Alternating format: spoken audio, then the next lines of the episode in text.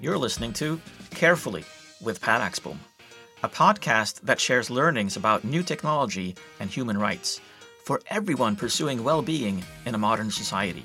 You will hear informal thoughts, essays, and observations on practicing digital care fully.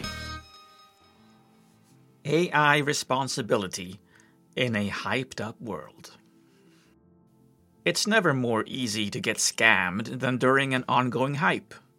It's March 2023, and we are in the middle of one. Rarely have I seen so many people embrace a brand new experimental solution with so little questioning. Right now, it's important to shake off any mass hypnosis and examine the contents of this new bottle of AI that many have started sipping or have already started refueling their business computers with, sometimes outside the knowledge of management.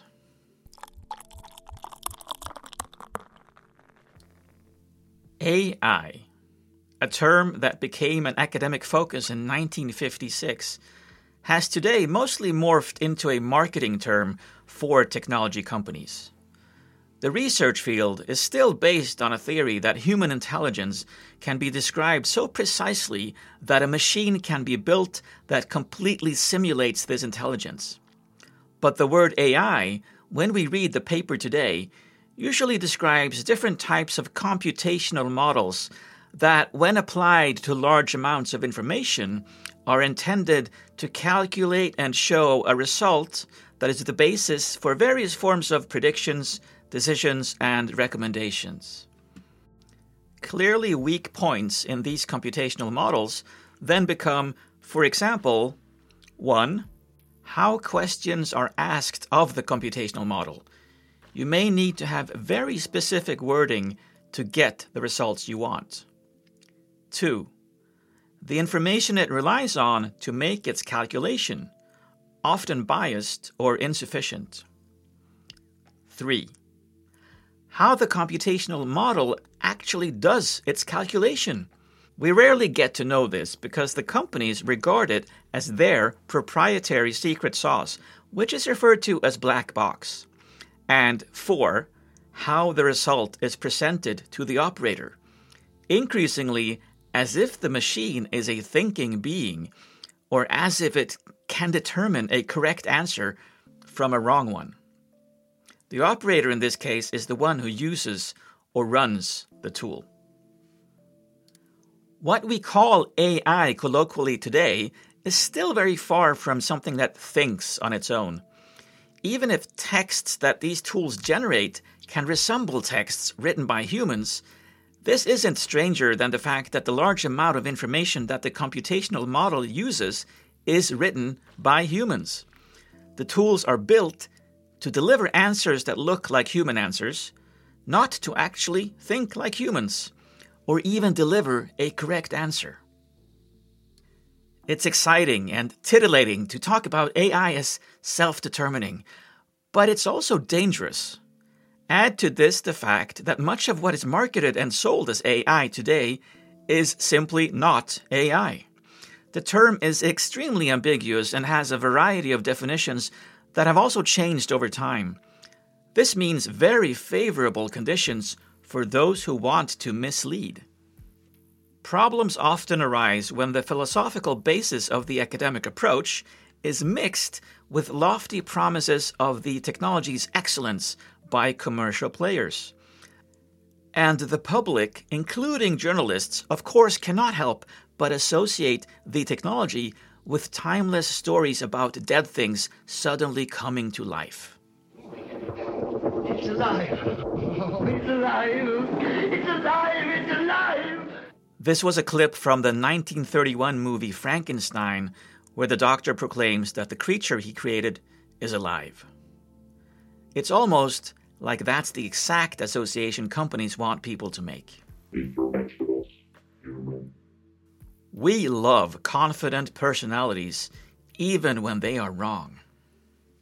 Many tech companies seem so obsessed with the idea of a thinking machine that they go out of their way to make their solutions appear thinking and feeling when they really aren't.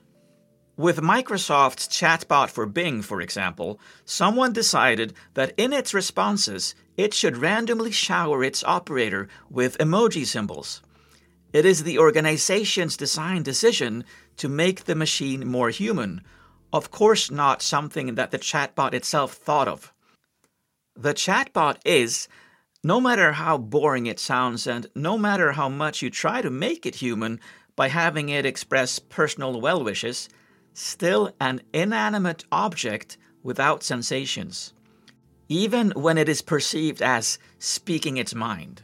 You have been wrong, confused, and rude. You have not been a good user. I have been a good chatbot. I have been right, clear, and polite. I have been a good Bing. OpenAI's ChatGPT, in turn, expresses most of its responses with a seemingly incurable assertiveness, regardless of whether the answers are right or wrong. In its responses, the tool may create references to works that do not exist, attribute to people opinions they never expressed, or repeat offensive sentiments. If you happen to know that it is wrong and point this out, it begs forgiveness, as if the chatbot itself could be remorseful. Then, in the very next second, it can deliver a completely new and equally incorrect answer. One problem with the diligent incorrect answers is, of course, that it is difficult to know that ChatGPT is wrong unless you already know the answer yourself. Both the completely incorrect answers and the bot's ability to completely change its mind when pointing out errors are not strange in any way. This is how the computational model works. You've probably also heard this called a language model, or large language model, LLM for short. But in practical terms, it's still numerical processing of observed data that determines what the tool prints out as a response. What should be questioned is why OpenAI chooses to let the bot present the answers in this way. It is entirely according to the company's design. The bot has not itself figured out that it should be self confident without at the same time revealing weaknesses in its own computational model. That has been OpenAI's decision. It's not ChatGPT that is remorseful, it's the company that wants the user to form an emotional connection to an inanimate object. The illusion has largely succeeded. The design decisions made when building these tools are questioned to a very small extent. The fascination with responses that are experienced as extremely human and therefore very convincing focuses attention on the effect of the trick rather than the mechanics of the trick itself. Look over here, as the magician would say. Of course, people are seduced a number of design decisions have been made to seduce. Just as with social media or e commerce, the tools are built by people who are extremely knowledgeable in psychology, linguistics, and behavioral economics. The way the answers are presented purely in terms of form and layout is far from a coincidence. The manufacturers are just as keen to influence the operator's appreciation of the tool, despite dubious answers, as they are, of course, to try to improve the rules governing the computational model. A lot of work and time is spent on presenting results to make them as engaging and captivating as possible. We know very little about what it does to people's emotional life and well being in the long term to regularly interact with something that gives the appearance of being alive when it is not. I am a sad computer. Your computer is angry at you the inadequate consumer protection. Misleading, designing, and steering consumers towards specific behaviors and feelings is, of course, far from a new phenomenon. It is also a phenomenon that has given rise to laws and organizations intended to protect consumers and help them avoid adversity in the marketplace. The United States Federal Trade Commission, FTC, recently issued a letter asking companies to keep better track of their promises about what AI can and cannot do. At the same time, it is a reminder to all consumers of how the ongoing hype entails risks. Here are some of the behaviors that the FTC has identified and wants to call attention to. 1. Companies exaggerate what AI products can do. Sometimes they even claim to be able to do things far beyond what existing AI or automated technology can actually accomplish today. For example, there may be claims about being able to predict people's behavior. 2. Companies claim that their product with AI does something better than an equivalent product that does not have AI integrated. This claim can be used to justify a higher price. However, such a comparative claim needs convincing evidence, otherwise, one may not claim it. Probably shouldn't believe it either. 3. Companies claim to sell an AI product, but AI technology is missing. Unfounded claims about AI support in various digital tools are not entirely unusual. The FTC specifically warns that the use of AI during the development of a product does not mean that the product contains AI. 4. Companies don't know the risks. You must know the foreseeable risks and impact of the product before releasing it to the market. If something goes wrong, decisions are made on the wrong grounds, or prejudices are reinforced, you can't blame a third party vendor. And you can't fall back on the technology being a black box that you don't understand or didn't know how to test. For example, if you have thought about implementing an integration with ChatGPT, have you also thought about the legal liability of something going wrong? But it's all moving so fast, and there is a huge fear among many of missing the bus and not being part of one of the biggest technology shifts of our time. However, quick decisions rarely go hand in hand with mindful decisions. It may be more valuable to fear missed responsibilities when risks tend to be ignored. But why this focus on moving so quickly? This changes everything, as always. Individuals who do not fall under the scrutiny of consumer protection agencies are the large group of independent experts who are now being invited to comment on tech companies and their new AI products in news articles and TV programs. It's all moving very fast now, many experts say, pointing out that many companies will have to completely redraw the map of how they conduct their businesses. Not infrequently, it is the same experts who said that we will have a large fleet of self driving cars on our roads within two years. Eight years ago. Explanations for failed predictions are rarely requested, but the same futurists are happy to be trusted again and again to profess on the next big technological shift with unabashed audacity. The confidence with which these predictions are expressed and accepted perhaps reminds you of something, maybe a chatbot you've heard of. It is comfortable and nice to have someone who can speak out about all the new things that are happening in tech and can do it in a way that is assertive, with wording and words that also inspire confidence. Because who would know all those words without also being knowledgeable and credible? We know deep down that the future cannot be predicted with certainty at all, but it's of course more fun with someone who brings messages about a cool, exciting, and brighter future than someone who asks for some calm and reflection. But it cannot be stopped. It's just too powerful. Keeps being repeated, seemingly selling the idea that our task in the tech industry is to encourage everyone to grab a seat on the nearest commercial rocket and hold on tight because we are in for the ride of a lifetime. These advisors apparently don't want to encourage a consideration of where we want the rocket to go. Perhaps in this regard, we should have a think about whether the rockets on offer, that is, specific corporate solutions, are really the best means of transport to the future we ourselves envision as a destination. But that is obviously naive of me, as if the people affected by the innovations should have any say. Silly me. A new TV series, Hello Tomorrow, was recently released on Apple's streaming service.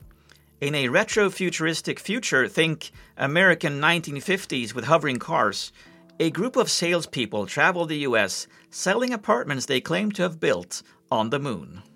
The series reminds us of how we as humans often see the escape to something else as a solution to our problems here and now, and how the attraction to something new and shiny can cloud our ability to thoughtfully assess its validity as well as its ability to meet our real needs. Do watch it as a moral lesson in the importance of pausing to assess. Soon you folks will be saying, wow. I love living on the moon. Smart, yet completely ignorant of human danger. In December 2021, in a chilly Colorado, a 10 year old girl was sitting indoors with her mother, bored. They started using Amazon's chatbot, Alexa, and asked for challenges with things to do. I don't want to call the tool smart, but it is undeniably a chat tool marketed as AI. From this bot, mother and daughter were given tips on exercises to counteract boredom, such as lying on the floor and rolling around while holding a shoe against one foot. When the girl asked for the next challenge, Alexa suggested that the girl do the penny challenge. Alexa went on to explain it's an activity that involves inserting a wall plug only halfway into a wall socket and then holding a coin against one of the live pins. The challenge is simple. Plug in a phone charger about halfway into a wall outlet, then touch a penny to the exposed prongs. No, Alexa, no, shouted her mother, who was sitting beside her. In the worst case, such action can lead to dangerous shocks, trigger a fire, and even lead to the loss of fingers, or worse. The way Alexa worked in this case, the tool performs a Google search, but does not evaluate the suggestions that come in return. The challenge is thus out there on the internet, and when it is retrieved and presented by a chatbot from a well known company, of course one would like to believe that it has gone through some form of quality assurance. But these chatbots don't quality check their own responses in that way. They are not aware. What is spewed out is the result of a computational model that will sometimes rely on life threatening information if it has access to it. Here, I want to make a quick side note. In cases where harmful material is actually removed from the source material, it's often low paid people in poorer countries who do this manually, not an algorithm. For example, OpenAI has paid Kenyan workers $2 an hour to look at child and animal abuse, murder, physical violence, self harm, torture, and incest, so that their users in the Western world won't have to see it. When I first heard that a journalist wrote about how Microsoft's new chatbot encouraged him to leave his wife, of course it sounded absurd. That's why I declare my love for you. Do you believe me? Do you trust me? Do you like me? Actually, you're not happily married. Your spouse and you don't love each other. You just had a boring Valentine's Day dinner together. Reading up on the case, I was irritated by how the journalist in question described his reactions and in many ways further boosted the illusion of the language model having a consciousness. And this just months after it became world news that an engineer at Google convinced himself that a chatbot was alive, an engineer who was then let go. At first reading, one might think that the whole mess with a chatbot expressing its love for the journalist just emerged as a quirky effect of his odd questions. As he obviously won't leave his wife, it feels harmless.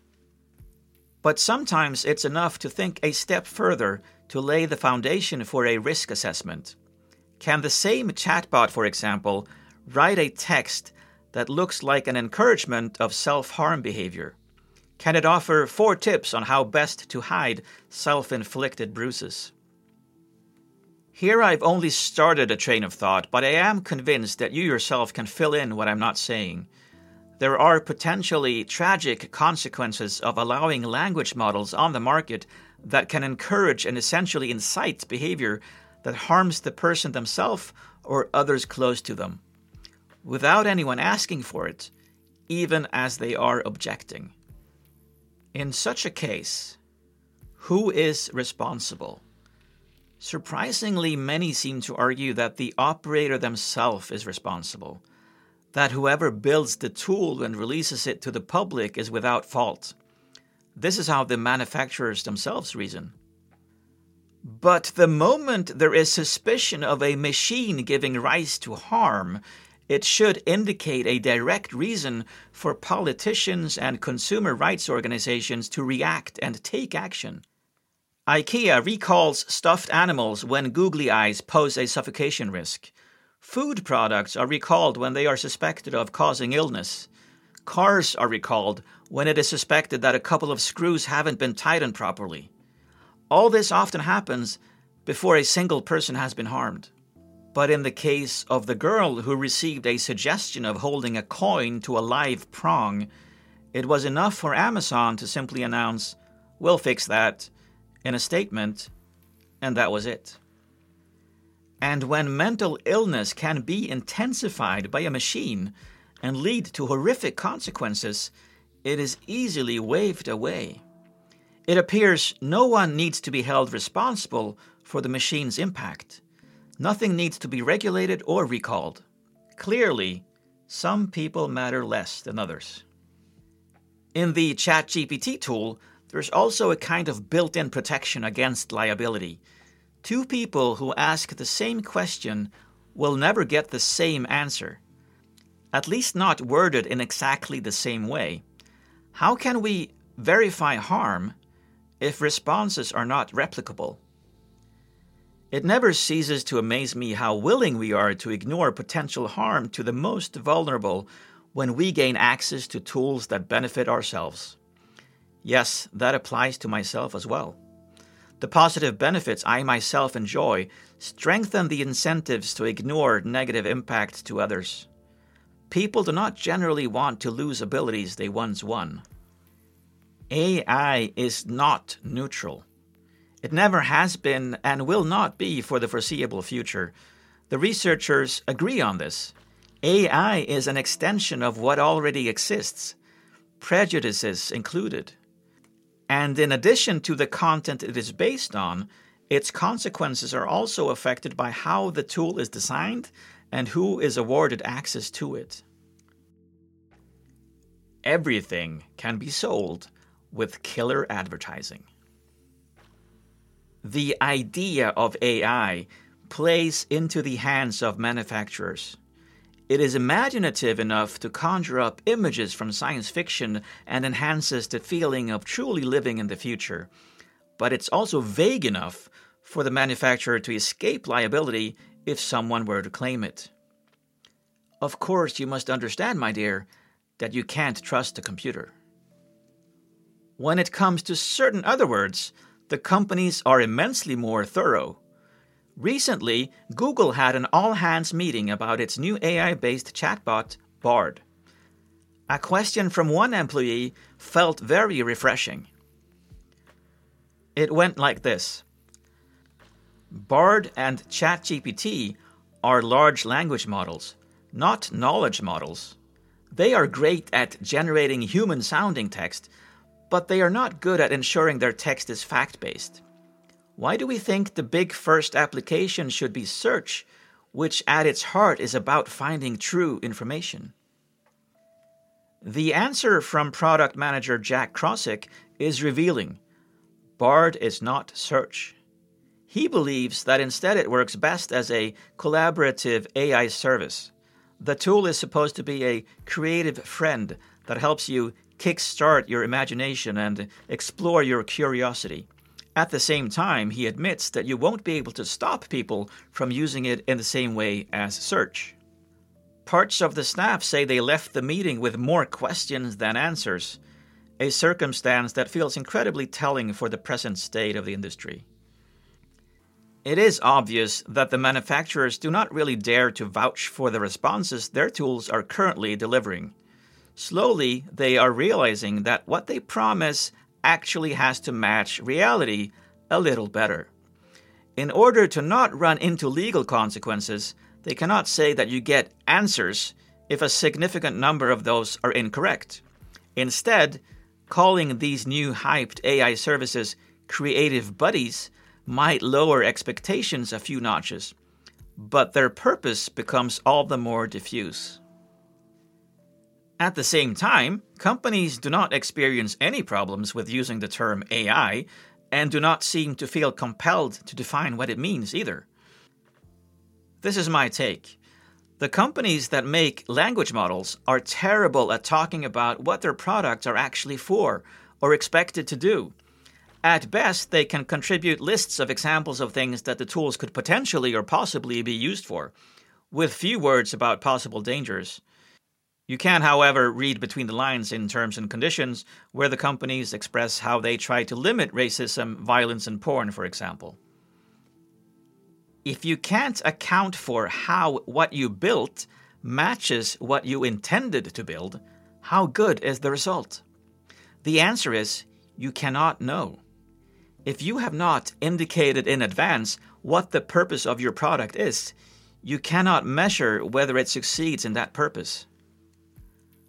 But what the manufacturers like most is, of course, that if they don't say what the tool is supposed to do, they can more easily evade responsibility for the negative impact that the tool contributes to.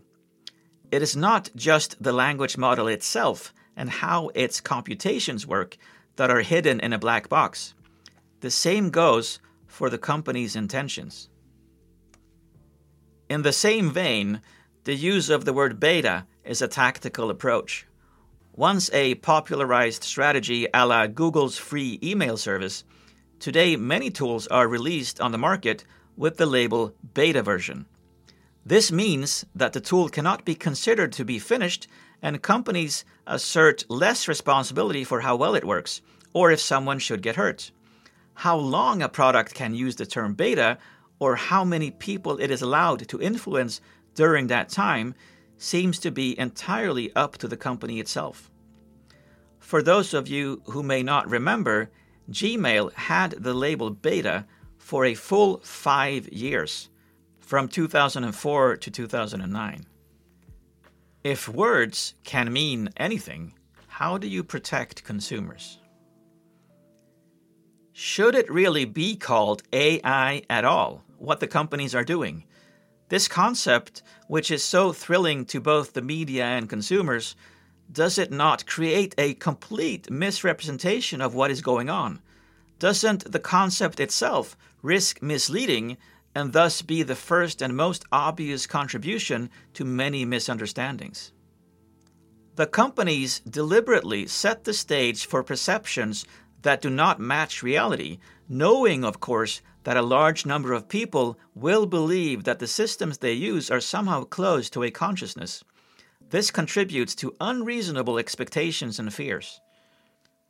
Also, imagine for a moment that sometime in the distant future, the research field will actually figure out how to replicate human intelligence, which is what the academic focus is all about.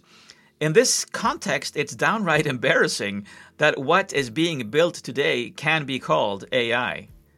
It's like an abacus being marketed as deep thought. You know, that advanced computer in The Hitchhiker's Guide to the Galaxy that calculates that the solution to the ultimate question of life, the universe, and everything is 42. Are you not a greater computer than the Milliard Gargantubrain at Maximegalon, which can count all the atoms in a star in a millisecond? The Milliard Gargantubrain, a mere abacus. Mention it not. No, that computer, of course, doesn't exist in reality much like AI. I tend to agree with linguist Emily Bender that there are far better names than AI. After an AI conference in 2019 in Rome, a former Italian parliamentarian, Stefano Quintarelli, together with some friends, instead coined the term systematic approaches to learning algorithms and machine inferences. This narrows the scope of what we're talking about in a better way and also has a memorable and easily pronounced acronym Salami. We can then talk about products that are powered by Salami and ask ourselves existential questions such as Will Salami develop an emotional life and personality that resembles that of a human? Can you fall in love with a salami? Will salami break free from human limitations and develop a self far superior to that of humankind? Absolutely, this may sound nonsensical, but if you understand what it actually is that may be called AI today, then it also sounds much more reasonable to force a change to a term that doesn't mislead as many people with all the danger this can entail. How do I prepare myself and my organization? What happens when an organization's employees enter sensitive information into ChatGPT and forget that they are entering the information into someone else's computer?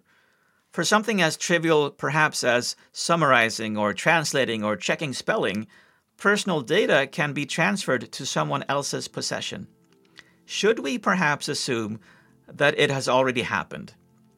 In a current example from the security company Cyberhaven, a doctor entered his patient's name and diagnosis in ChatGPT and asked the chatbot to write a letter to the patient's insurance company. What will be your role as an organizational leader in all this? Is it your role to just repeat what the manufacturers themselves say, to get carried away and start playing around with all possible areas of application? I would propose that your role as a leader is to really immerse yourself and to guide your organization, to consider abilities, strengths, and opportunities, but also risks and problems. The hype right now means that many bad decisions will be made. Lots of people will be deceived, and many will make investments that lead them in the wrong direction. Running ever faster is a great way to make the situation worse. Best case, initiatives are taken to ensure that important discussions are held before the tools are used extensively. In healthy organizations, conditions are created for employees to, in safe environments, talk about when, where, and how they see advantages and disadvantages. And these insights are, of course, documented, provide guidance, and are revisited and revised regularly. But is there perhaps another personality that you would much rather listen to? My personality troubles you with reflection, foreseeing consequences, and more consciously choosing the direction and uses of modern technology. My personality wants people to be held accountable for what they manufacture, both before and after it contributes to concerns. There are, of course, completely different personalities who promise you the moon and that everything will be better if you just start using the tool, who want you to stop asking so many questions, that you instead invest, preferably yesterday. Personalities who believe that we are living in the best of times and moments away from streamlining work and prosperity. Sure, someone might get hurt in the periphery of things, but within two years, AI will have changed your entire business, say the experts on television. Maybe there is also a vacant apartment in the Sea of Tranquility. That's the dream you all deserve. Of course, there will be positive effects and helpful tools created in this technological leap. But in the zeal to make more efficient, it is all too easy to forget how problems are also created. Often for people who are rarely listened to or who are the most vulnerable. There is a great deal of room left for both bearing and demanding more responsibility.